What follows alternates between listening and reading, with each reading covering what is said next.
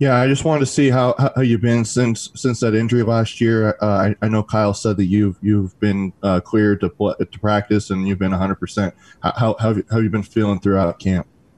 Uh, I've been feeling good. Um, yeah, like Coach Whitt said, um, I'm at a point now where I've been getting uh, full amount of reps. Like they're not limiting me reps anymore, and uh, I've been feeling fine. The uh, the rehab process has gone well, and our trainers have done a good job of uh, getting me in there and getting me the right treatment and uh, rehabilitation program. Hey, good morning, RJ. How are you? Morning. How are you doing? I'm good. I'm well. Um, can you just take us back to maybe uh, you know the rehab process during the winter, during the spring? You know, was there a low point to the process, and just how difficult was it to kind of uh, to kind of work your way all the way back? Um, yeah, it was difficult. Um, it was a it was a pretty severe knee injury, so there was a, a couple different elements of the surgery that were that was done, and so um, for me, the the frustrating part was being on crutches for so long. Um, I mean, never I'll never take again the the ability take it for granted the ability to uh, walk, to run, to jump, those things I've been doing since I was a little kid. I won't take those for granted again. And, uh, but I'm really grateful for where I'm at right now. And I know I can get even better as well. Next up is Dirk Facer with the Deseret News, followed by John Kuhn with AP. Hey, RJ, can you just talk about the challenges of replacing all the starters in the secondary? And you're one of the the veterans back there now. Maybe talk about what you learned from the guys who went to the NFL and then the challenges you have ahead. Thank you. Yeah. Uh, replacing Terrell Burgess and uh, Julian Blackmon is going to be very difficult. They're great, uh, great guys. So filling their shoes will be quite a task. But um, I feel like we have the tools to to make an impact at the secondary spot. And, uh, you know, I talked to Terrell. I text him uh, before games. You know, he's given me advice and he says to, you know, just buy in, lock in, uh, write down my goals and look at them often. And so I'm reminded what it is that I'm shooting for. Next up is John Kuhn with AP. Um, when with your experience in last year's secondary and with so many freshmen, new guys in that and uh, the cornerbacks and safeties this year, what what have you tried to take on a little bit of a leadership role, a little bit of mentor role with these new guys and kind of show them the ropes and and kind of show them what's expected of them within the program at Utah? Yeah, definitely. Uh, I feel like it's my responsibility as somebody who's gotten starts at, in the secondary before.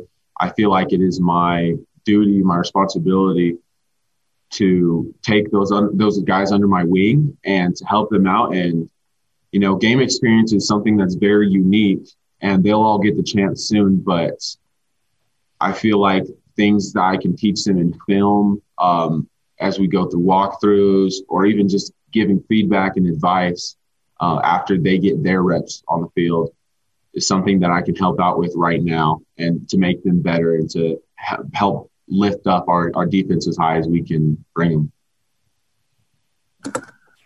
Next up is Chris Kamrani with The Athletic, followed by Josh Newman.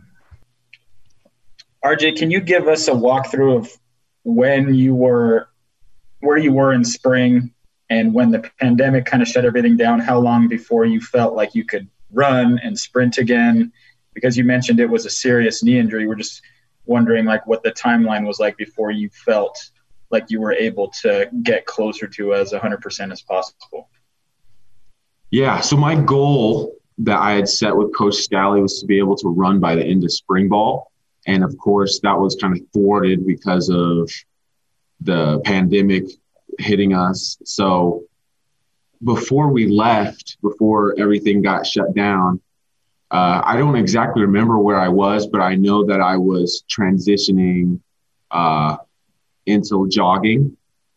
And so I could kind of pick up a little bit of speed uh, a slower pace, but uh, the program that I got while I was away at home, I really uh, made it a, a point to reach my goal still and look at that goal. And by the time I came back, I was able to, to run, maybe not full speed yet, but I was able to, to run quite a bit. And then the summer program that we had, the, the transitioning phase as we came back, I was able to, to finally start sprinting again. Next up is Josh Newman.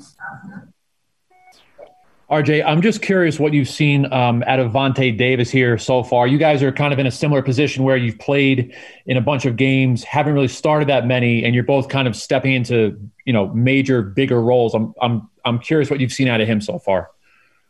Yeah, Vonte's my guy. Uh, we took all of the second string reps last year behind Julian and Terrell, so we have actually quite a bit of experience uh, playing to the two safety positions together. So I feel like we have pretty good chemistry. Uh, and then on top of that, we we spend time together off the field, so um, that even helps more. But Vonte, he's got good technique. He used to play corner uh, at Blinn College, and I think he's got good technique, especially when when we're tackling. He showed that in games against Idaho State, uh, and he's got ball skills. So I think Vonte's got uh, a bright future ahead, and I'm excited to see what we can do together. Final question is to Chris Kamrani. So, RJ, when you're home in Logandale and it's hot, I know it gets really hot down there in the summertime. Like, how are you able to keep your rehab process going when, like, you're you're home? It's probably over a hundred and something degrees in the summertime, and you're just waiting to get back. What what were those weeks like when you were back home? you get up early in the morning before the sun attacks you. That's the the best the best way I could put it. Uh, and then also I did what I could inside in the air condition, uh, the the rehabs like stretching um, and just preparing my body for when I went outside. So that way I'm not like overheating, just sitting out and under the sun the whole day. So uh, the sun is definitely brutal, but you got to be smart about what you do and when you do it.